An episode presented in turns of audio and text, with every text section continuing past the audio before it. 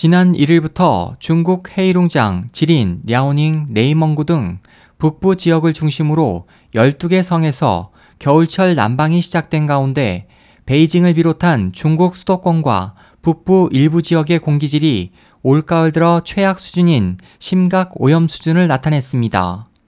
4일 환경당국에 따르면 이날 오전 8시 현재 베이징의 PM2.5 농도는 세계 보건기구 후에 PM2.5 기준치의 8배가 넘는 세제곱미터당 205 마이크로그램을 기록했고 공기질 지수는 240을 나타냈습니다.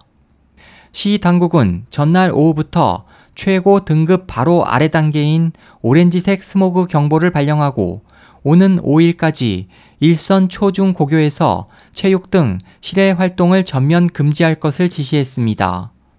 또 시민들에게도 외출 시 마스크 착용 등 보호 조치를 취하고 호흡기 환자는 가급적 실내에 머물도록 권고했습니다.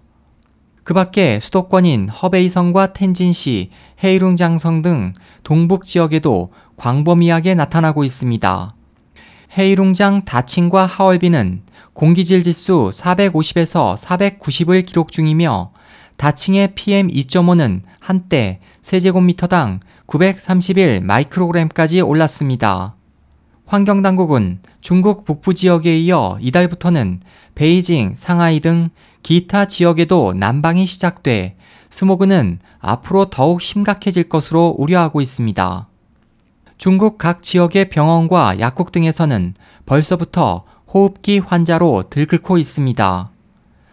SOH 희망지성 국제방송 홍승일이었습니다.